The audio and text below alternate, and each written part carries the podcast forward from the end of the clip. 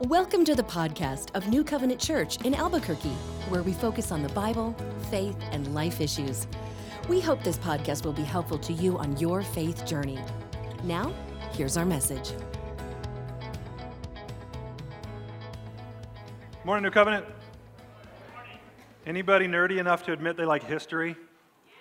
I love studying history. So I was uh, reading up on the British people of the 16th century, and they kind of looked in at the upper aristocrats and thought, wow, I want that kind of life.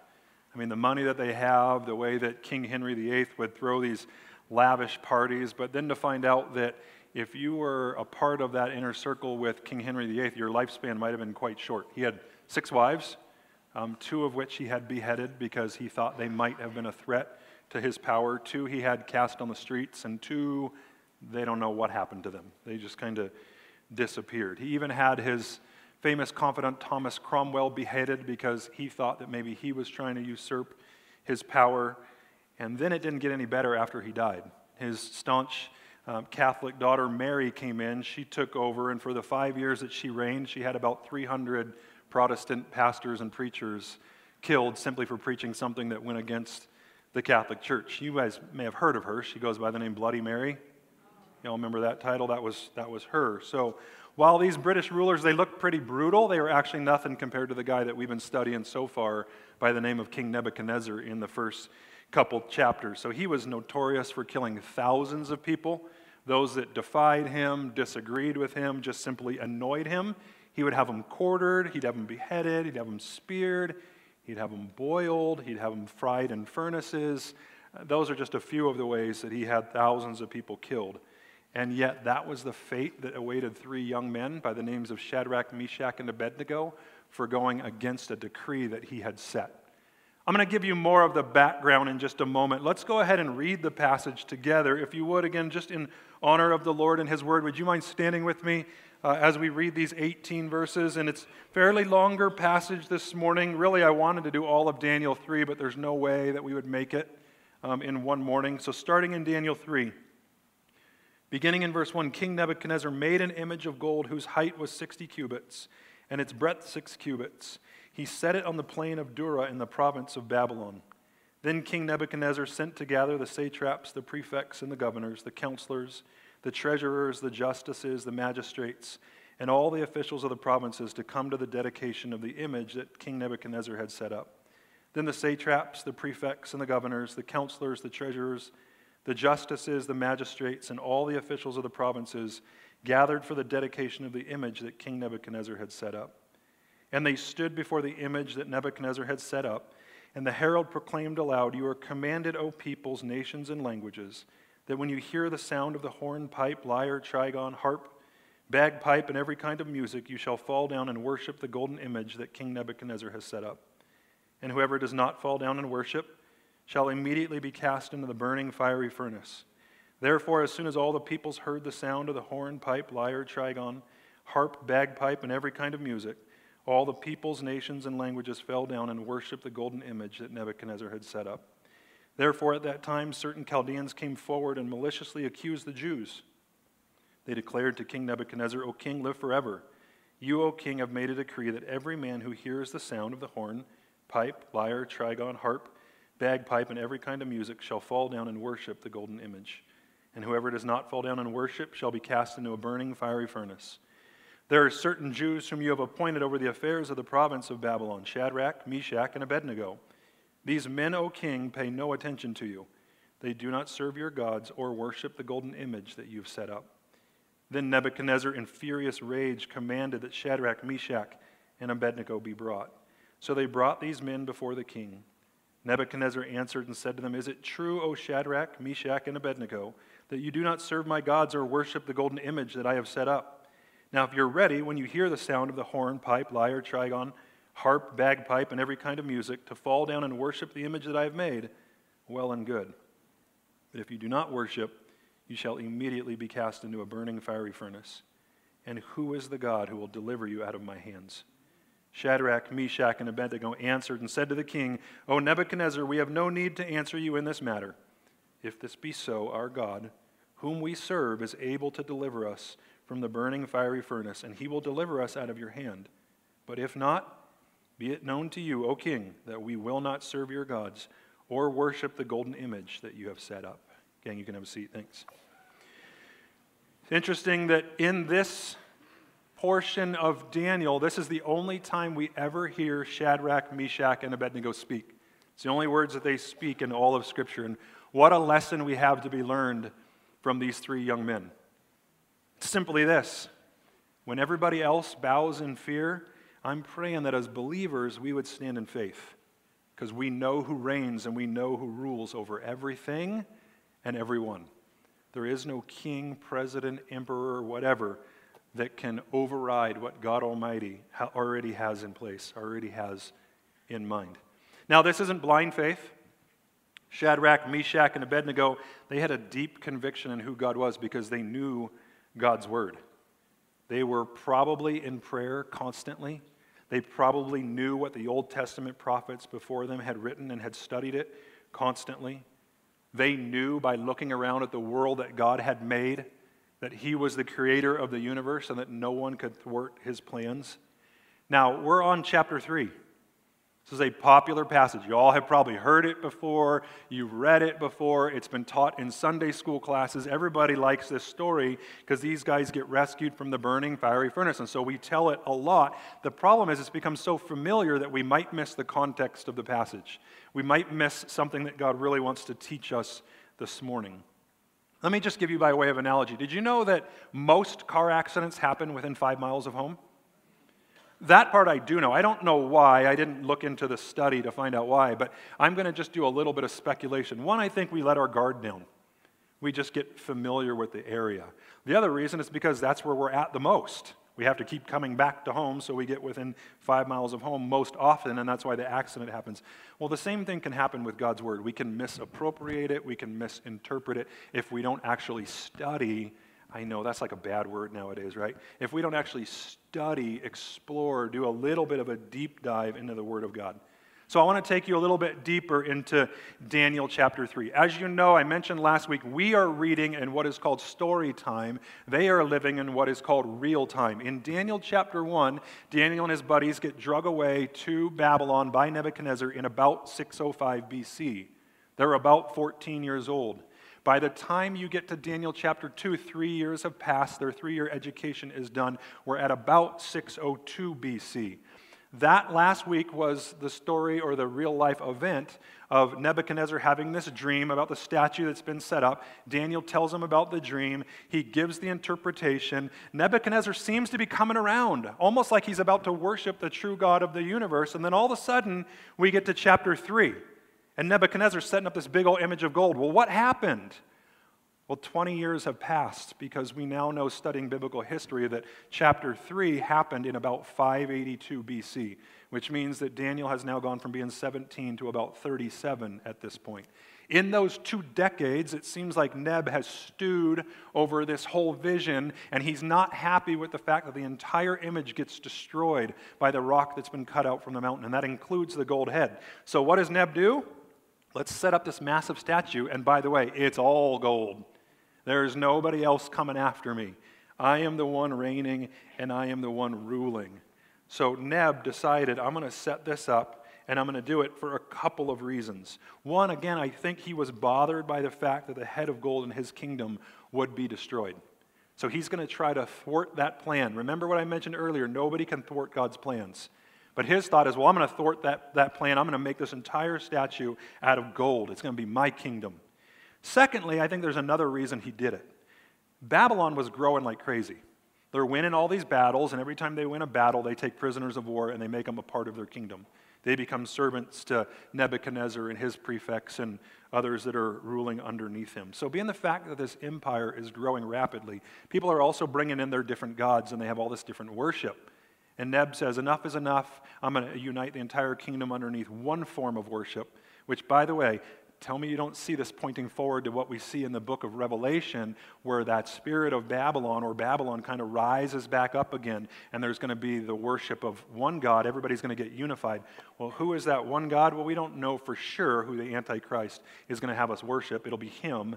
Um, but what type of religion is that going to be like? We don't know for sure. We do know that Neb is going to try to rally everybody around worshiping him.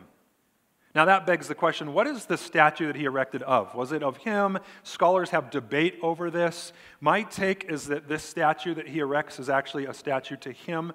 The Hebrew word that's used for the word image refers to a statue that's in human form.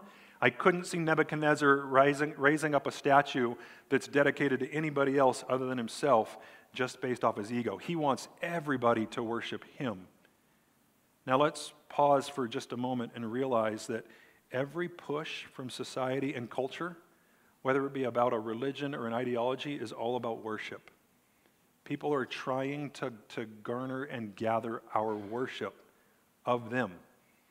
And if you refuse to worship the things of society, whether it be a false religion or whether it be an ideology or some type of political push, if you refuse to gather in with that worship, Threats will come from society. It may not be a burning fiery furnace, it may be heavy taxation.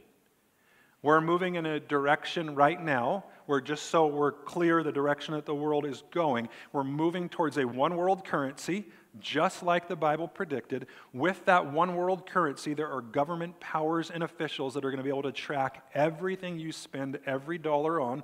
It's already happening in other parts of the world. And then you will be ranked based off what you spend your money on in what's called a social score. Now, they determine what raises your social score and what drops it. I will tell you right now that as a follower of Jesus, if you donate to things like a church or a charitable organization that lifts up Christ, your social score would plummet. No, we're not there yet, but that's the direction that we're moving in so that the enemy can get control over people. Remember, you have a real life enemy that knows theologically he's lost you. The moment you trust Christ, you are saved. Your sins are forgiven, past, present, and future. There is not a single verse, and I know I'm going to get on some theological thorny ground here, but there's not a single verse in Scripture that ever says you could lose your salvation. Once Christ has called you into his family, you are saved based off what he has done, not based off what you do. And that's good news. That means that we don't have to run around tiptoeing and living in fear. Now, we'll talk about this later when we talk about baptism, because we're going to have a few folks getting baptized. That doesn't give us an excuse to go live like hellions, because that means that we don't truly understand who Christ is and what it cost him in order for us to follow him. Daniel, Shadrach, Meshach, Abednego, they understood what it was going to cost the coming Messiah. They understood what God was going to give up in order to save them, and because of that, they refused to bow in the face of imminent danger when their lives were on the line. I'm not going to read it again because it's too long, but in verses 1 through 12, we get our first of two things that we're going to learn this morning when it comes to how to stand in times of testing. The first thing that we saw in those first 12 verses is that these three young men, Shadrach, Meshach, and Abednego, they would not bow because they had a dedicated devotion to God. Now, Neb, he had set up this huge statue. It was 60 cubits tall. How big is a cubit? It's about 18 inches, which means that it was 90 feet or nine stories tall, but it was only six cubits wide. So it was enormously tall, but it was absurdly thin. It would have looked like a rocket that was jutting up into the sky off the plains of Dura, which was just a few miles south of Babylon. So everybody would have seen that thing reflecting in the Babylonian sun. Now, there's no doubt that this statue of gold absolutely related to Nebuchadnezzar when he saw that head of gold in Daniel chapter 2. Now, all the leaders of every empire that were shown in that statue were brought crumbling down. And that bothered Neb. So he's thinking, I'm going to have this massive worship service. I'm going to get everybody to come worship me. How many people would have gathered that day? Well, we think it would have been probably a little over 100,000 people. So, between all of the different bands that came, all the different satraps, the prefects, and all the people that were underneath him, probably would have been well over 100,000 people. Imagine that many people gathered around this statue and bowing down, and three refused.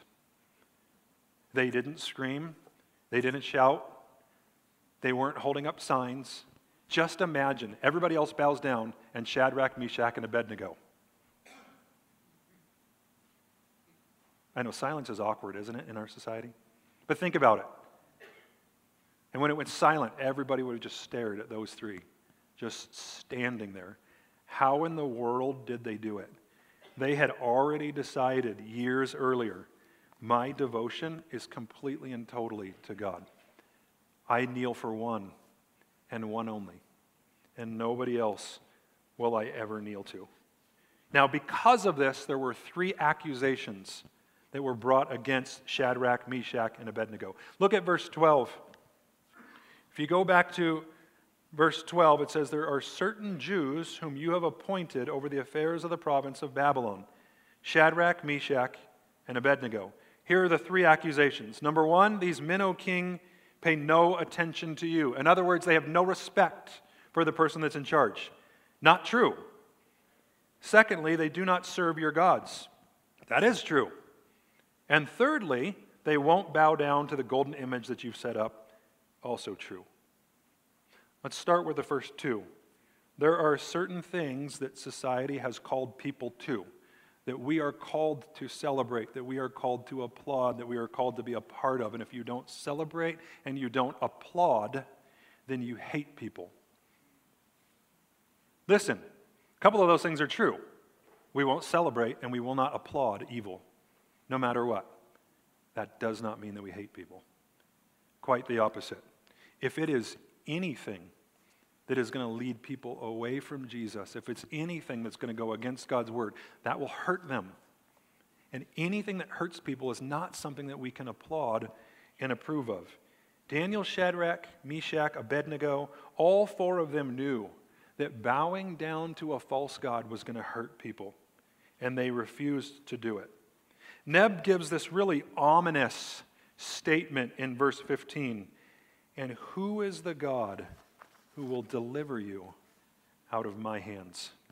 I'm so glad Neb asked that question because it gave them a chance to answer. Remember, years earlier, decades earlier, they had studied the Word of God and they knew it well, and this is why they would not bow. Now, this might seem weird to you as well in church, but you, you're going to talk back. Not like a bratty little kid. You're going you're going to respond back. Are you ready? So here comes your test. Exodus chapter 20. Moses gives the Ten Commandments that Shadrach, Meshach, and Abednego would have been well acquainted with. What's the very first commandment that was written as far as the Ten Commandments? There's 613, I know, but out of the ten, what's the first one that was given? Well, we're divided. Glad we know our scriptures. You shall have no other gods before me. He's not talking chronologically. He's not saying that as long as you put me first, then you can have other gods. When he says before, he's saying in my presence. There will never be any other God in my presence. Shadrach, Meshach, and Abednego were well acquainted with that very first commandment, and they would not allow any other God in the presence of God Almighty, which was anywhere they went. Okay, it's going to get a little harder. Second commandment is no graven images, no idols whatsoever. And what did Nebuchadnezzar just set up? An engraven image. They knew the Word of God and they knew it well. They also knew the promise that they were going to be delivered, not necessarily physically, because remember, we know the end of the story, they don't. For all they know, we're done. Life is over. I had about three and a half decades. I made it to about 37. Those are the years God was going to give me. They had no idea they were going to be rescued. In fact, they probably thought they were going to be killed because that's what they had seen in the past. However, they knew God so well that this is the second thing I want us to walk away with. They wouldn't bend due to their conviction in God. That word conviction comes from convinced. Let me ask you, how convinced are you? that this book actually is the Word of God and not just written by man. I want to encourage you, and, and false religion, cults will never tell you to do this. If you're not fully convinced, go study this book. Put it to the test. Put it to a biographical test. Put it to a truth test.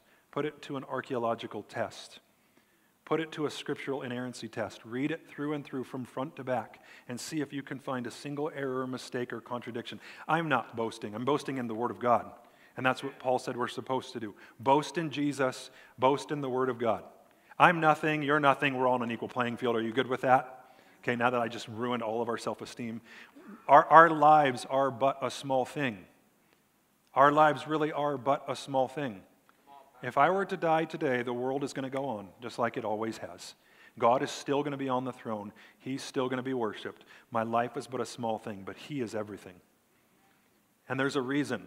Because of the fact that my life is a small thing and it's a short thing, and God lives forever and He is eternal.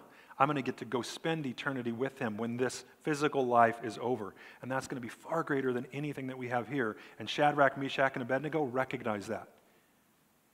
In essence, this is what they said Nebuchadnezzar, what do you have to offer? Because I know the one that has everything to offer.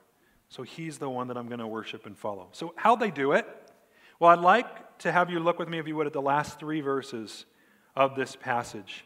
Starting in verse 16, we get the first uh, response as to how they stood strong and how we can also do the same.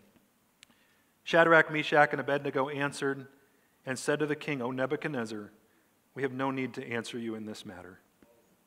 They recognized that they answered to God alone. They remembered, and I'm praying that we do as well, that the only one that we will ever answer to when we breathe our last breath is God Almighty we will stand before Jesus and we will get to hear, Well done, good and faithful servant, and that's all that matters. Could you imagine if all you did was live the rest of your life for the glory of God?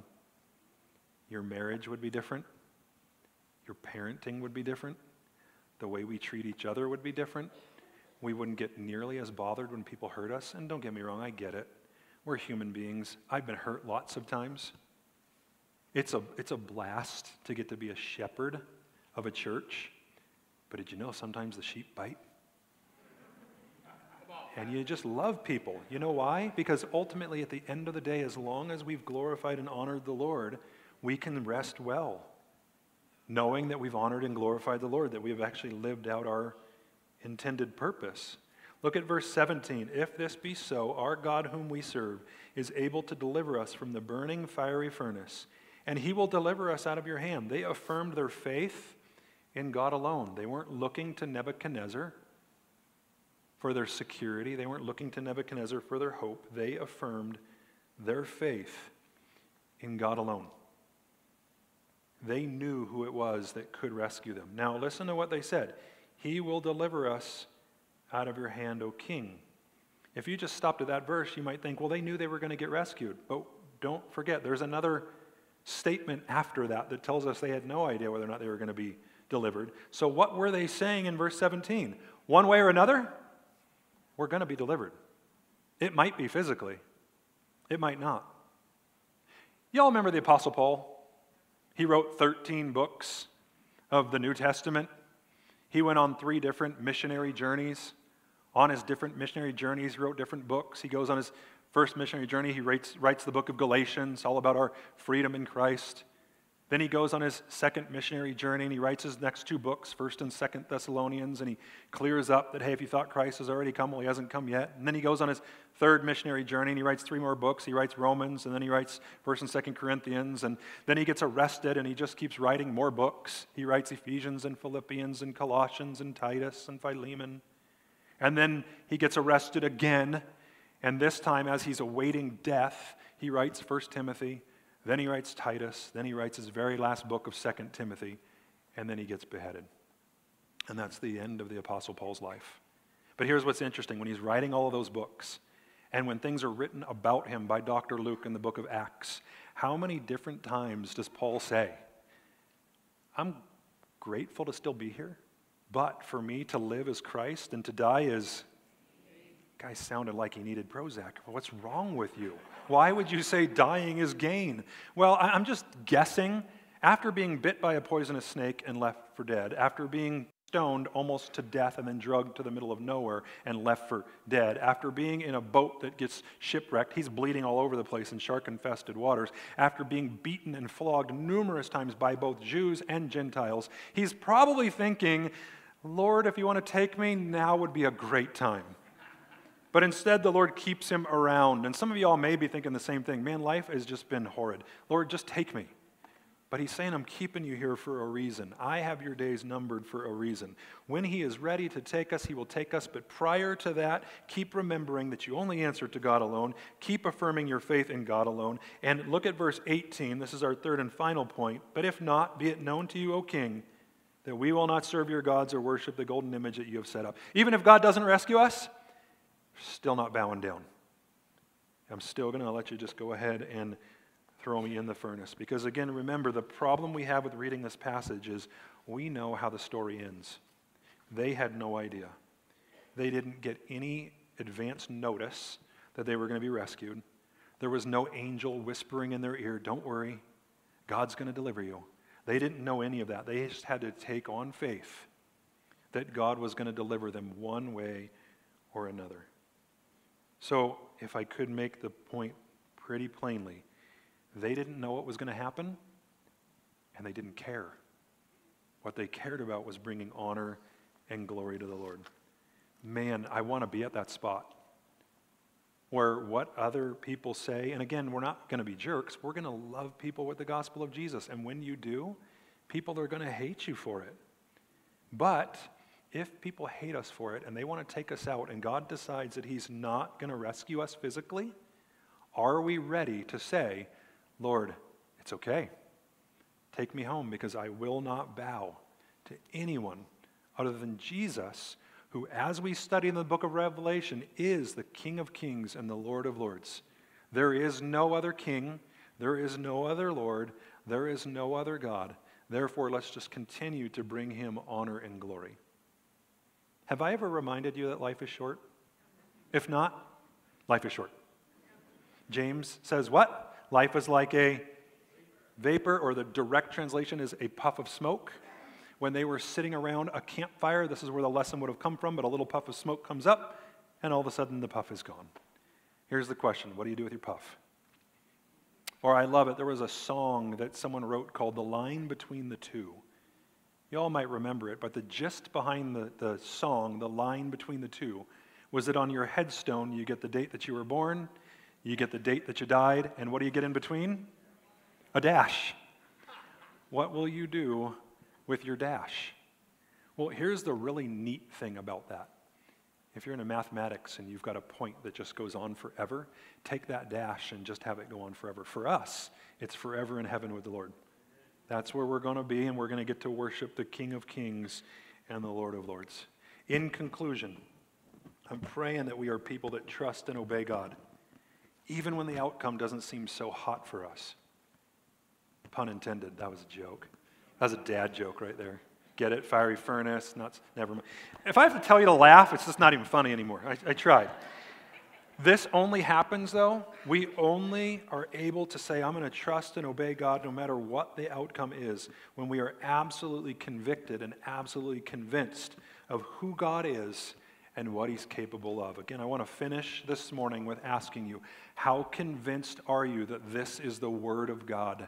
If you have any doubts, please put it to the test.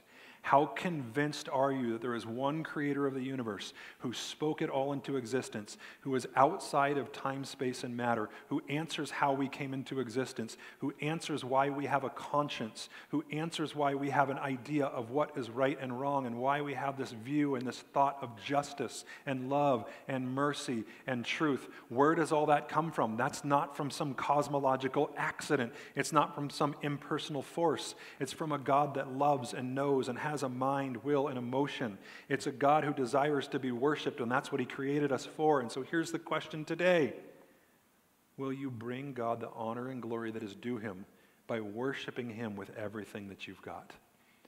I am praying that as a church body, we could definitely say amen to that. Amen? Let me pray for us. Father, we come before you and we just praise you for who you are. You are the King of Kings, you're the Lord of Lords, you're the creator of the universe. Lord, you created us with the purpose of honoring you, glorifying you, and worshiping you. And so it is my prayer for myself, for my family, for my church family, for each of us sitting in this room, for those that are listening online, for those that are worshiping you now in other places, that we would make our sole desire to treasure Jesus above all else, that we would bring him honor and glory by getting to know you more and making you known everywhere we go. It's in the mighty name of Jesus that we pray together. Amen. Gang, it looks a little different this morning because we're going to do some baptisms. So we're going to give those that are getting baptized a chance to get ready. And uh, we're going to sing one final song together, and then we're going to celebrate together. I'm going to ask you that as you watch um, our folks get baptized, keep in mind that baptism, especially back in first century Palestine, was a declaration of allegiance, saying that I am pledging my allegiance and my life to Jesus which means that war was just declared on people like the Roman Empire and those around watching this because they knew who that person was pledging their allegiance to and they did not take that lightly. I bring that up because we do have a real enemy. The demonic world is real, and those that step out in faith and get baptized, those that dedicate their lives to Christ, those that have sold themselves out to serving Jesus and sharing the gospel, you'll come under great attack. May we, as the Apostle Paul say, I count it a blessing to suffer for the cause of Christ. But nonetheless, suffering is hard, which is why we need each other. So I'm going to ask you be praying for those that get baptized this morning. We had one at the first service as well. I would ask you to be praying for our sister Debbie that got baptized as well. So, with that said, we are going to sing one final worship song together, and then we're going to have our folks hop, hopping in the baptismal pool, and we'll celebrate uh, baptism together.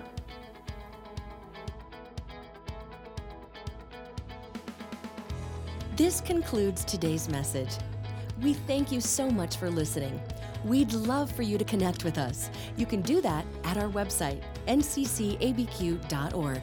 From there, you can submit any questions, feedback, and your prayer requests. nccabq.org is also where you can learn more about New Covenant Church. Subscribe to our podcast and newsletters, browse our online message archive, and even tune in and watch the stream of each weekly message. We hope you'll join us. Have a great week.